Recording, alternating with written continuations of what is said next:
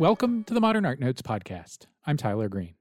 It's Passover week and Easter weekend too, so this is a holiday clips edition of the program.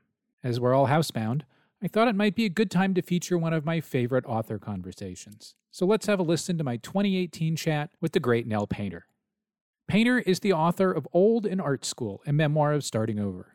The starting over of the title refers to Painter's retirement after an elite career as an Ivy League historian to return to college as a 60 something student, first to take undergraduate studio art courses at Rutgers, then to pursue an MFA at the Rhode Island School of Design.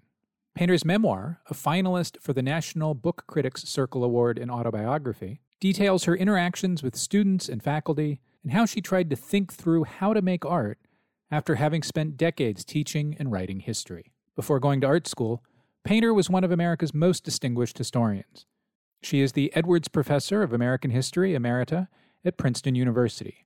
Her books include Standing in Armageddon, Sojourner Truth, A Life, a Symbol, and the New York Times bestseller, The History of White People. They're certainly two of my favorites. She's a past president of both the Organization of American Historians and the Southern Historical Association. Earlier this year, Painter assumed the chairmanship of the MacDowell Colony.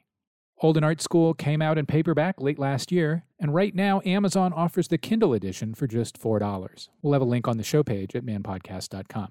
Please remember to rate and review us five stars, please, and Apple Podcasts reviews help a whole lot. Finally, if you'd like to hear something new, don't miss the bonus episode that pushed on Monday. It features critics Christopher Knight and Antoine Sargent on what it's like to be a critic when you can't look at art. Keep an ear out for more bonus episodes soon. I'll be talking with artists about what it's like to have an important solo show close pretty much as soon as it's opened. And I think I'll be talking with some artists about how the pandemic is already surfacing in what they're making. But right now, Nell Painter, after the break.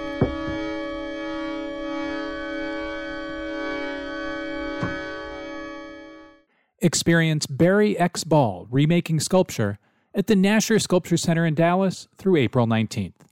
The artist Barry X. Ball reinvents traditional sculptural formats and existing art historical landmarks using state of the art 3D scanning technology, computer aided modeling software, and CNC milling machines in combination with centuries old craft techniques requiring thousands of hours of detailed handwork. Barry X. Ball Remaking Sculpture is the artist's first major U.S. museum survey. Learn more and plan a visit at NasherSculptureCenter.org. Support comes from Getty.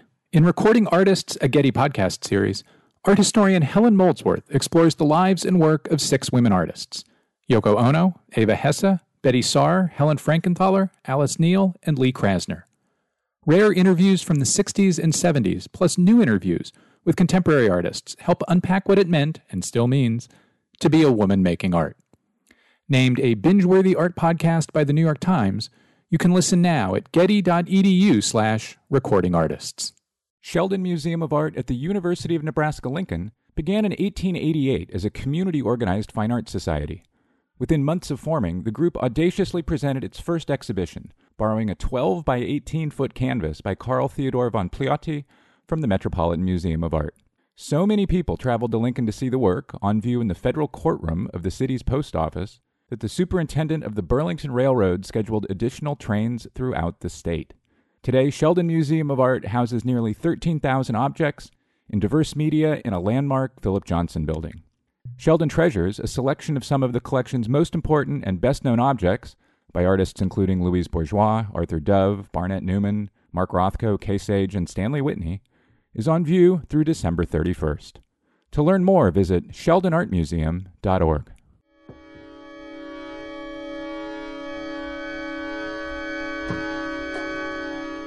And we're back. Nell Painter, welcome to the Modern Art Notes podcast. Thank you. Good to be with you. The obvious place to begin is to ask why you wanted to go to art school. But I think that before we get near that question, I need to introduce what was going on when you were making that decision and as you started school.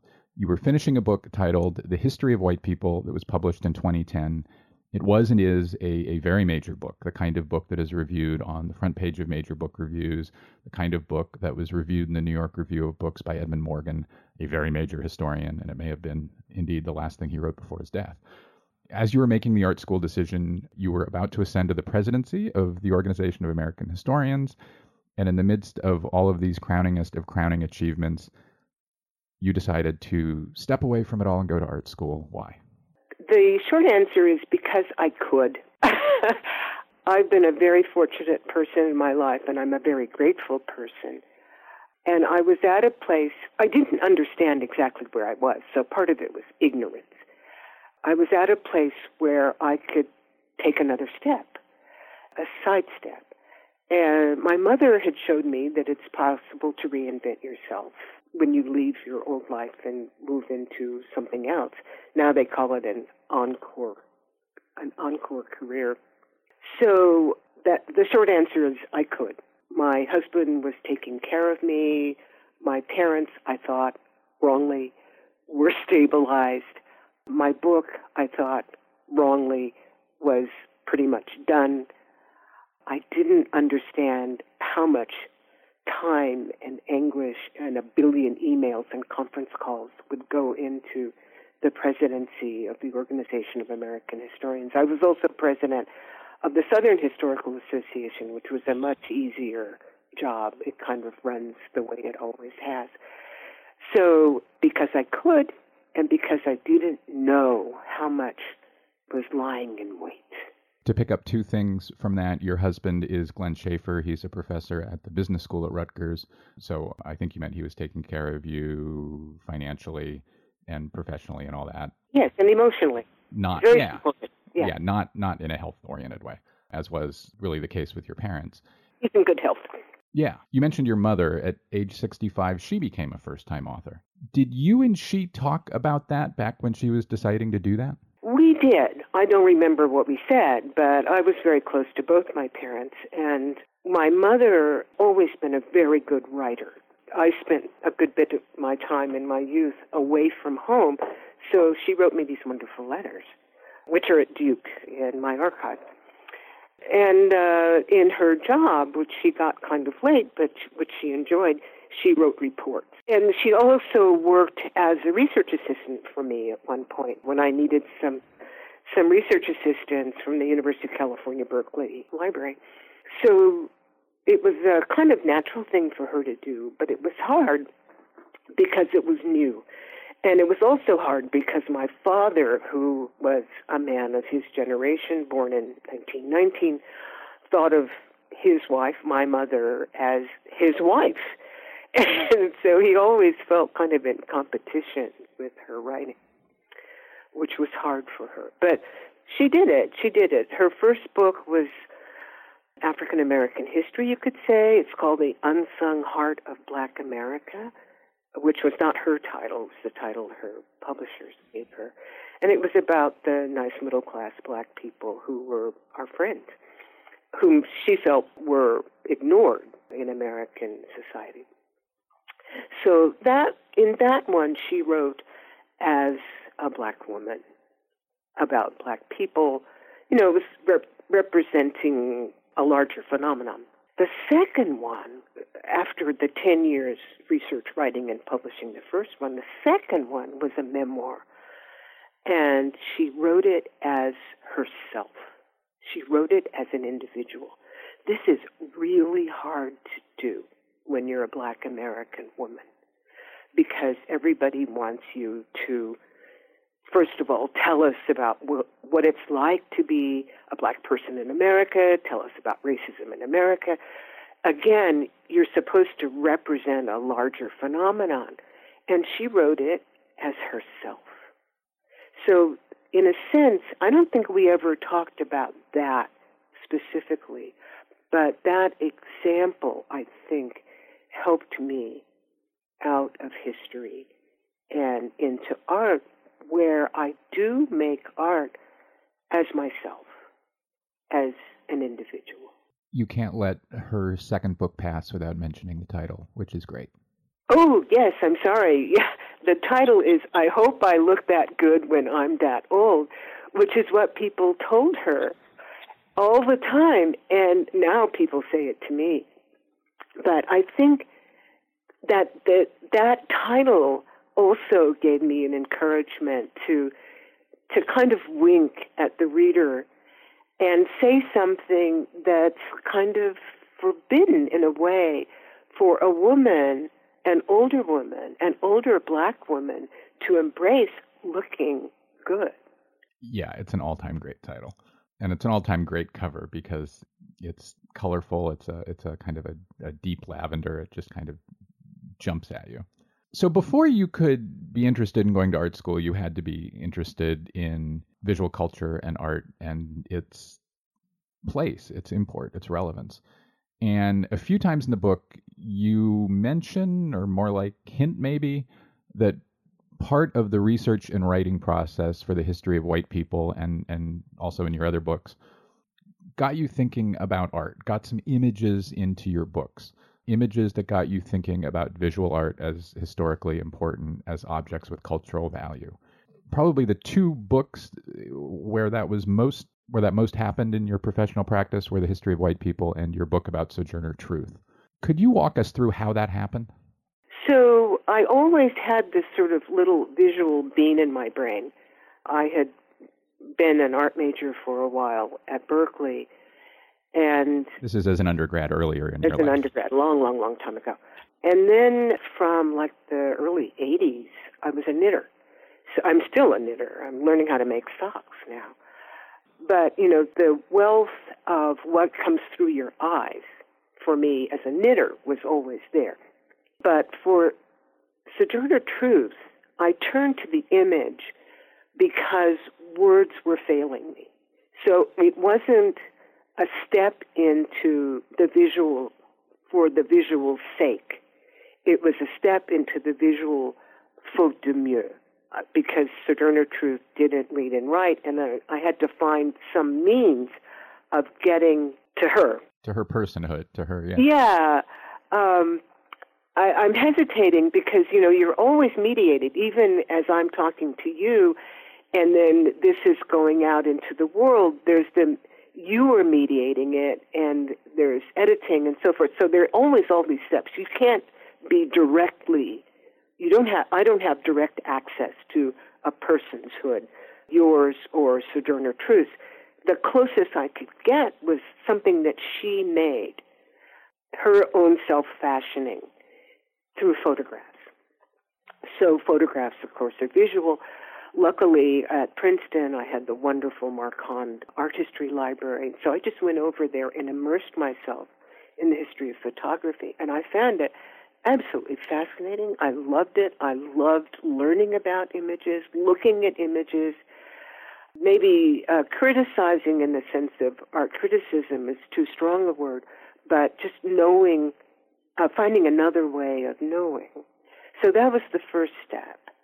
And then I didn't finish the history of white people as planned, and so it, it dragged into art school. And art school got into the history of white people. So it's a very visual book. I had long been interested in the the concept of beauty.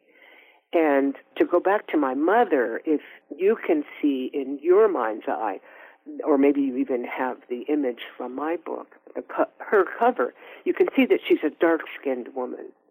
And that makes a tremendous difference in American culture.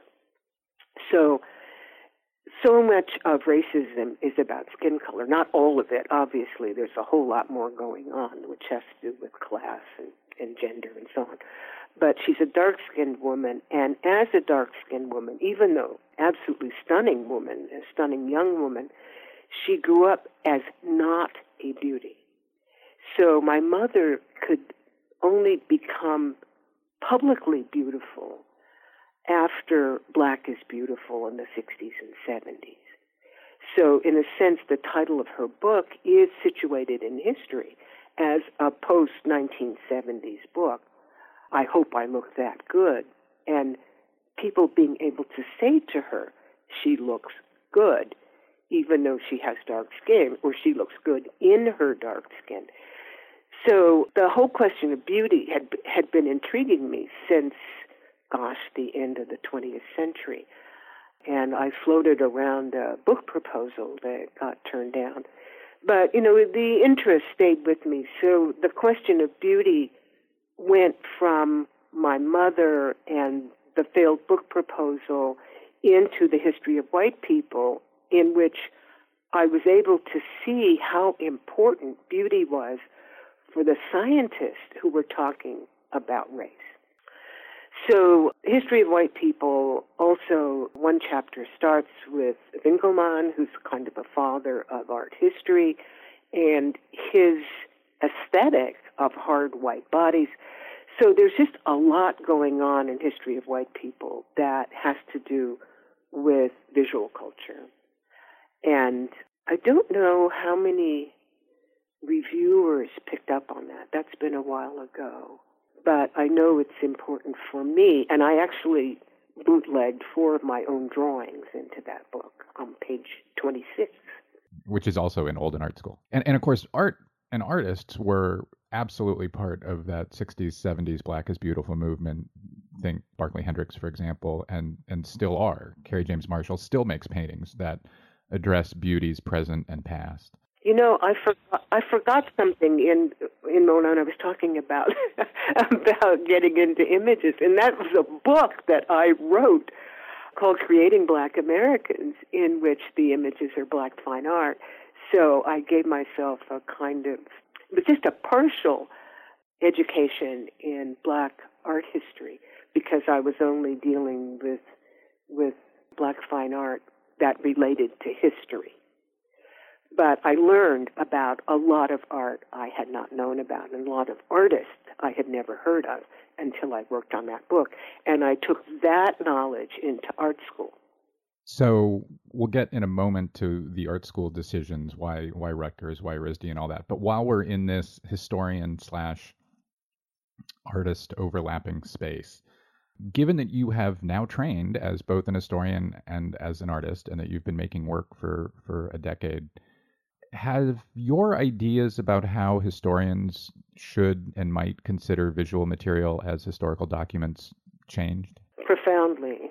The first thing is that I no, long, no longer feel you can write history adequately if you don't deal with the visual, especially 20th century history. And going forward, now we're well into the 21st century, so I suppose some historians are dealing with the early 21st century. So that that route into knowledge, that route into understanding, into what makes an event or what what makes the historical representation of figures, the visual must be part of that. So yes, very important and more and more important and more and more important as the visual becomes more salient in how we know what's going on in our world. So I see, for instance, that the New York Times, which we read every day, in two ways. We read the, the paper paper, but we also read online, is using videos much more than it had before, recognizing that how people, quote unquote, read has to do with their seeing moving images or what passes for a moving image. So how we read is changing as we speak. But I will also add that when I was artist and, and scholar in residence at Yale in 2012, which was right after I finished uh, at the Rhode Island School of Design, people asked me a very similar question, only it was about how I think about history. I could not answer the question. I I kind of said, duh. I really couldn't answer the question. I got asked twice, and I said, duh, twice. and and then I would say, well, I don't think about history anymore, which is totally stupid. no, I'm, but you see, I wrote this book after uh, 2012, after Duh, and the writing of it helped me see how I was still thinking about history. And so the way that I think the difference came through for me, and I, here I'm not speaking of historians in general or the historical profession, was an interest that had roots earlier on, even in biography, was a fascination with the peculiar in the sense, or well, I should say the particular, even if it's peculiar. The particular, even if it does not represent a larger phenomenon. So, for instance, my first biography was Hosea Hudson, black communist in the Deep South, and then there was uh, Sojourner Truth. So when I wrote those, I think I still wrote those with the sense, as a historian, of making broader claims, of the broader import, the broader historical import of these two individuals. But after art school, and as it kind of trickled down into my consciousness, I began to embrace the peculiar or the particular or the individual or subjectivities, even if I couldn't answer the questions I had, just because they were interesting. And that's that's the way artists work. It's also the way writers work, especially fiction writers, that they can focus on a person or a phenomenon just because it's fascinating. So that's how finally I recognized what the visual was doing to my thinking about history. As much as I enjoy cruising along at 30,000 feet, especially because we're talking about issues that I work through every day in my professional life, we should get you into Rutgers and get you into art school. So why why Rutgers and why painting? Rutgers. My husband is a Rutgers professor. So we've been attached to Rutgers for quite a while. Rutgers is a very good institution.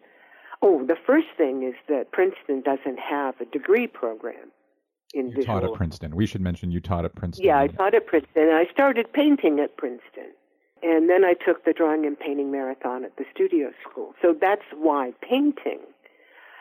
At first I thought I could do it at Rutgers Newark because we live in Newark. But I spoke to Denyse Thomasos, the late, much missed Denyse Thomasos, about going to, to Rutgers Newark because that was close and easy, and it's part of Rutgers, and they have they have a fine art uh, program. She said, "No, you need a larger program." She said, "Mason Gross uh, at New Brunswick." And I talked to several other people. Mason Gross has a really wonderful reputation, as it should. Can I can I jump in really quickly? Rutgers University, the main campus is in New Brunswick, which is in central New Jersey, south of Newark. That's right. Thank you but easily a train ride away. So I applied to Mason Gross at Rutgers, and I got in. I was tremendously proud. I thought it was really hard to do. I learned later that it's maybe not that hard to do. And uh, I really enjoyed my time there, and I should have stayed longer. But for a whole lot of reasons, I made a bad decision to go to graduate school after three years of undergraduate school. And I wrote a chapter on this called A Bad Decision, uh, which had to do with my mother's death and my getting old and just all these things that shouldn't have weighed in. So I applied to several graduate schools, and the one I really, really wanted to go to was Yale. And I have, I have an honorary doctorate from Yale. I mean, it's not as if I have no relationship with Yale. And they turned me down flat. That really hurt. And my second choice was the Rhode Island School of Design, uh, also a school with a reputation for intensity and hard work. That's what I wanted intensity and hard work. So I was just delighted when they accepted me, and I went there, and my first few weeks were just the Elysian fields. I loved it. Yeah the I, think the real guts of the book, and, and probably my favorite part of the book, is your account of your MFA experience at RISD. As someone who myself works in art, but who comes from far outside the art world, my, you know, my background is and was journalism. One of the loudest themes of the book for me was how nearly everyone on the art side of the book seemed, and especially at RISD, seemed to lack any respect for your outside of art knowledge and experience and expertise and achievement. Did you feel like the art people at RISD, whether they be students or faculty or administrators, were suspicious of you because you had accomplished things outside of art and because you had atypical interests from a you know 27 year old MFA student? well, where you just ended that sentence was probably the salient. That was the big deal. That I was not 27 years old. I should say that when I say old in art school, you can be old in art school if you're over 30. So, you know, and I was way over 30. So that was the big thing. I was just wrong in terms of my age. Other people have said, well, you know, maybe they didn't know what to do with you, or maybe you made them insecure. I did not feel that. I just felt that my former life just didn't have anything to do, or certainly didn't have anything to do in a helpful way with my art education. And sometimes being academic was a bad thing. And sometimes I railed against it. One time I actually made a painting that had footnotes. And I had to take the footnotes off, but I am going to make a painting with footnotes again. I am going to do it because now I am free. But mostly it was like there was this other life I had and it just didn't have anything to do with art graduate school. But I should say, you know, I my experience was at the Rhode Island School of Design.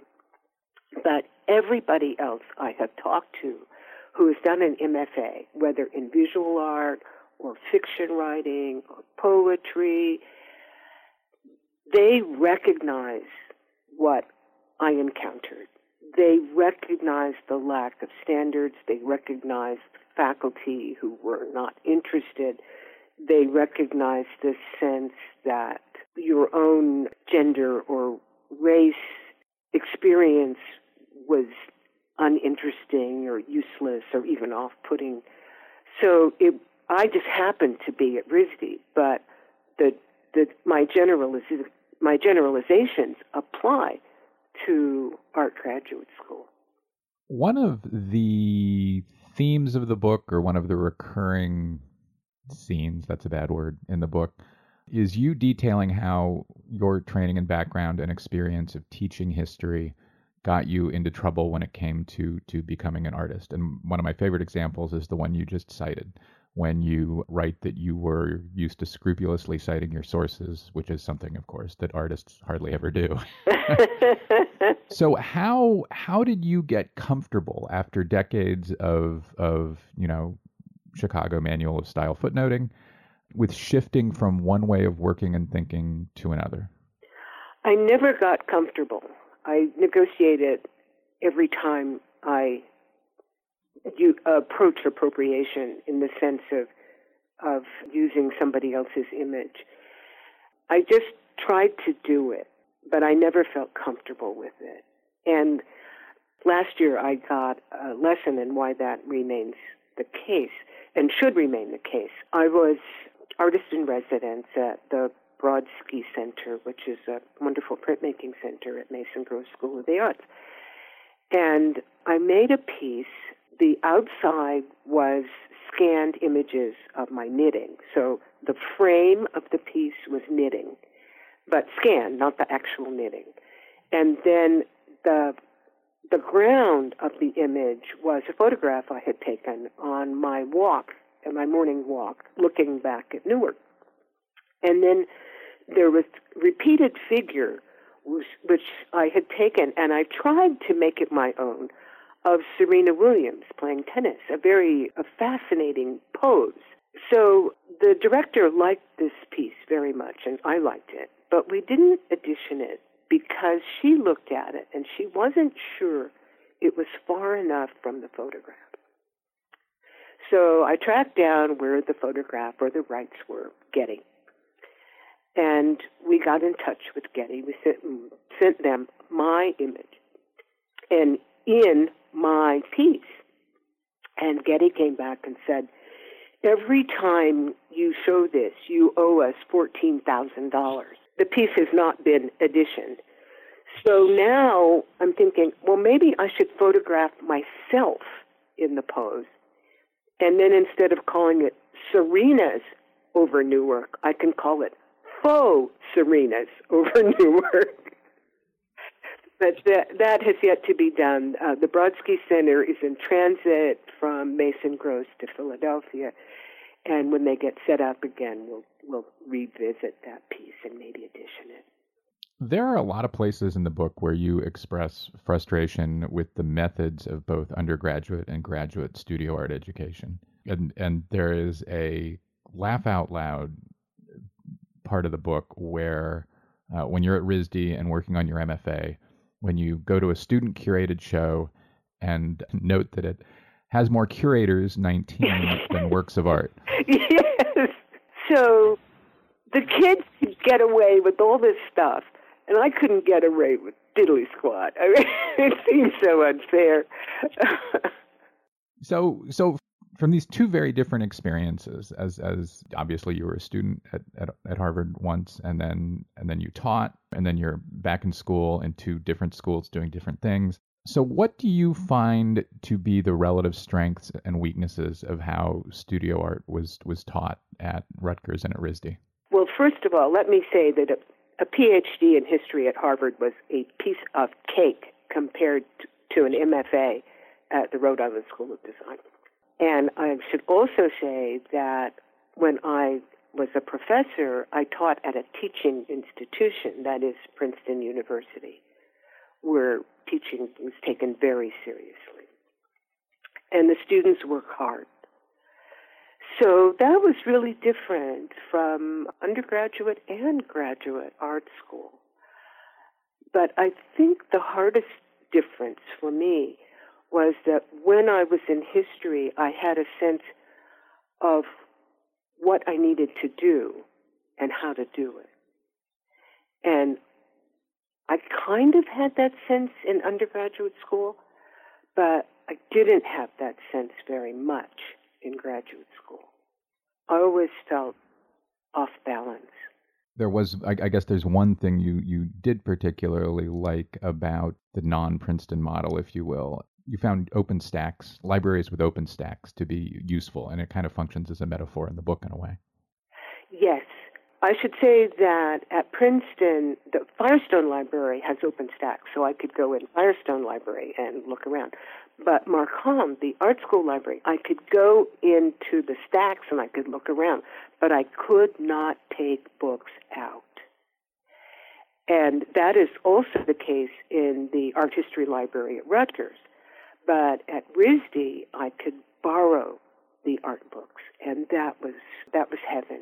One of the most interesting parts of the book, maybe it's obvious because I kind of keep asking about the this, this intersection, is places where you're deciding how much your professional experience can inform your student and then studio experiences.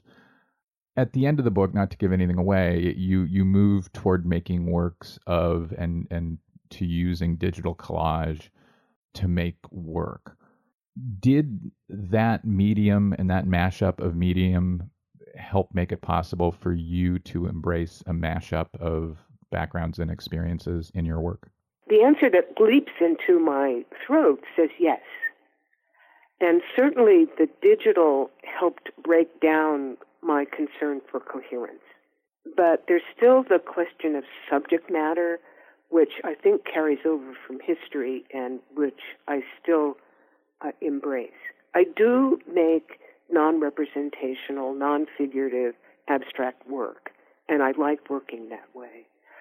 I think partly my audience prefers figurative work, and so I maybe I kind of go that way because people want to see it. So, hmm, I'm I'm floundering around here because I think the answer is yes, but I'm not quite sure how. One of the the other things that you wrestle with throughout the book is the question of illustration and whether you are leaning, whether your work is leaning in that direction. There is a long and deep and influential tradition of both illustrators and illustration in American art, from Winslow Homer to Edward Hopper to, as you note in the book, Andy Warhol. What about an illustrator did you want to not be? And what part of the illustration into fine art tradition did you decide was okay? What I didn't want to be was someone who made images that you couldn't spend time with. Images that went down too quickly, images that were too didactic, images that were not satisfying visually because they were too much message. That I didn't want to do. I, and I still, how I judge whether I've succeeded or not with a work or with a series is can can viewers spend a good bit of time with this image? Is it visually rewarding? So I think I see that as now the line between what is illustration and what is fine art.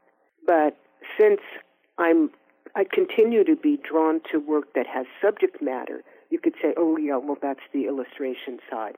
Well, if so, so be it. At the end of your RISD experience, and, and maybe a better way to answer this is is is to go beyond the book and, and, and to bring it up to the present. Do you think you found elements of illustration that were important to you and worth embracing? And and maybe before you answer, you know, you, you note in, in your in the book that one of your favorite artists is Robert Colescott. And and I'm a big Colescott fan. I mean, talk about funny. But he's he's an artist who I, I think thought about the things we're talking about. I only met him once in Paris, and he and, and his partner came to visit this would have been in the mid 90s. So that was before I went to art school and before I thought much.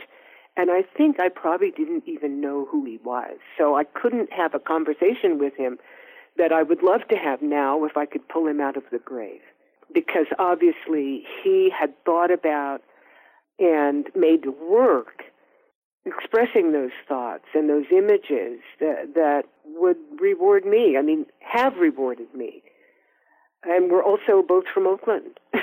so. But he found a way to make at least references to illustration work in his art, in part because he could he could poke fun at it and and make sly, ironic jokes about it.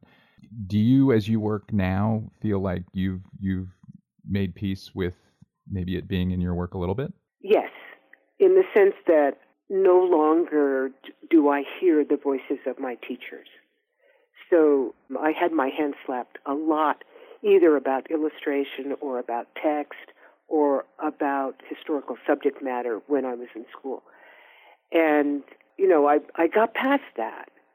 Part of getting past that was realizing that I am too old to have the kind of career that I might have had if I had succeeded somehow in getting past illustration. Now I just make the art I want to make, and if it's illustration, okay. I mean, I think that's where someone like Edward Hopper got. His figures still look like, I mean, illust- illustrations dropped into the middle of color and light studies. Right, and in the sense that you can see what's going on, there's a narrative. Maybe narrative also is one of the words that should be in the conversation here, because I think illustration and narrative can go very close together and and and Colescott does lots of narrative. Yeah, yeah, he was very interested in history. I really, I really like his compositions, and when I say composition, I mean in the way he puts parts of his paintings together.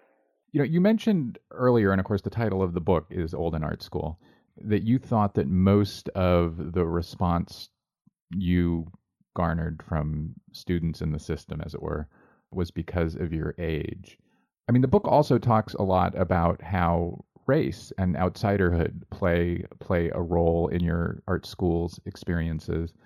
How did you think through whether the response you were getting was because of age or because of race or because of gender or because of outsiderhood? Well, as I say, you know, I don't I don't want to pretend that I could disentangle all that. It's it's all part of me.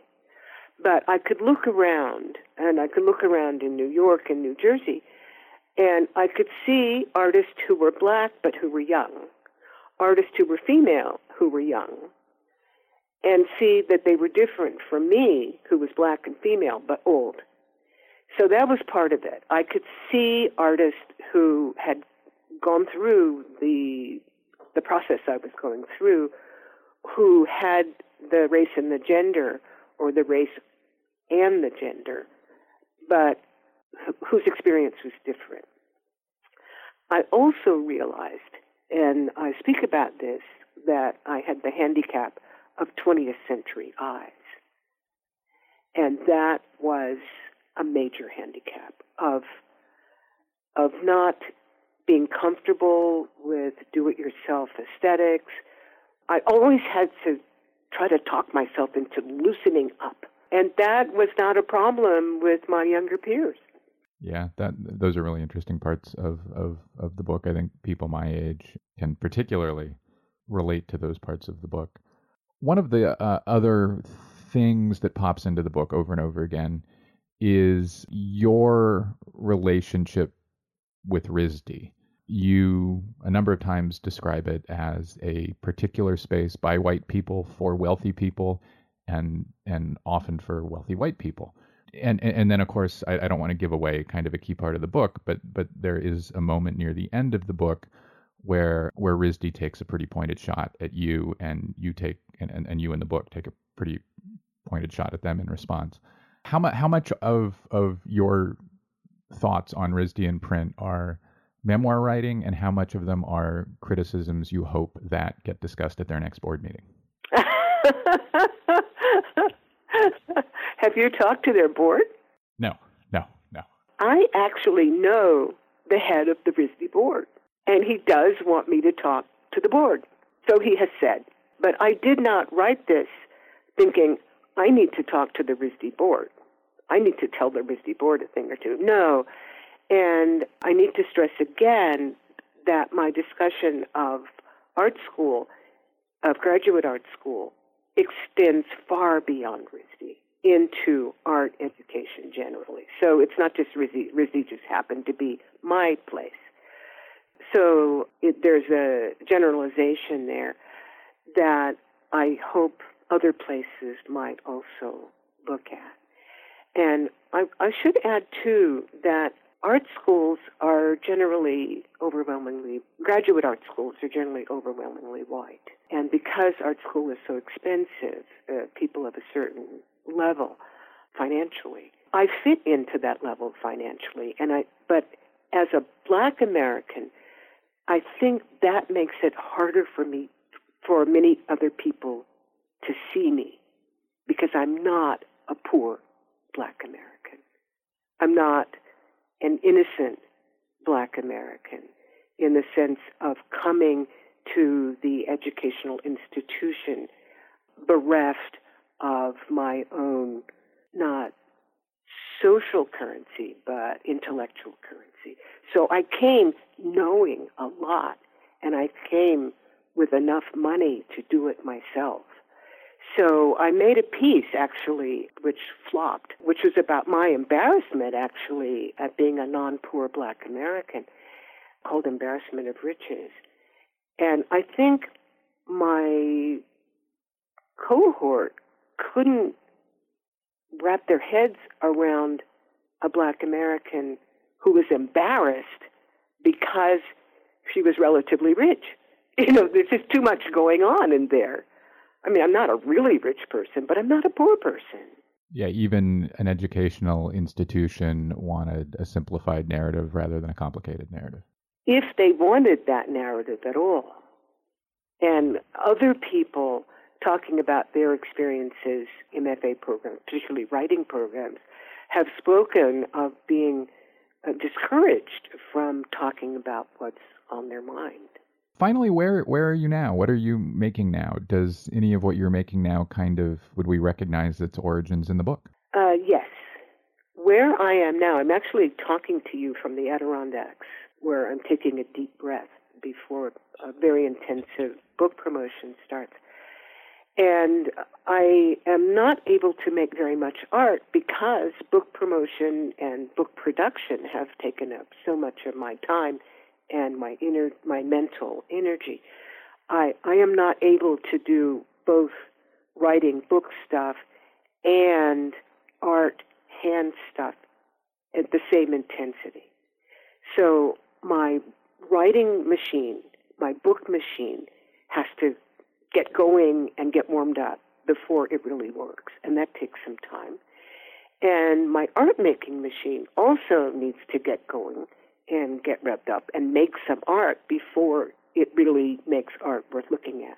And that second machine has been kind of idle for quite a while because the first machine has been taking up all the diesel fuel. So I have managed this year, and we are halfway through this year. I have only made three, four small pieces which were commissioned to go with a play. And Freehold Press has published this play with these four little largely digital collages, you know, some handwork, but mostly done on the computer. And that's about it. So it's very frustrating to be talking about myself as an artist and then people say, "Well, what are you working on now?" Is that working on my my book promotion? Is what I'm working on. It's the you know the store of time is finite, and I look forward to getting back to making art, but I know that between book promotion and its travel, I will not really be able to make art seriously, satisfyingly, until 2019. Making his work. Making his work, but uh, you you know you asked earlier about the relationship between my former life and my life as a painter, and one thing that just came across my email was that the history of white people has just been translated into French. Hooray! And it's going to be published in November. And will I come to Paris? Well, of course. But the block of time that that will take to go to Paris and celebrate the publication of the French edition of History of White People. I am not going to make any art in November. Nell Painter, thanks so much. Oh, well, thank you, Tyler. I've really enjoyed talking to you. Those were hard questions. That's all for this week's show. The Modern Art Notes podcast is edited by Wilson Butterworth. Special thanks to Steve Roden, who created the sound for the program.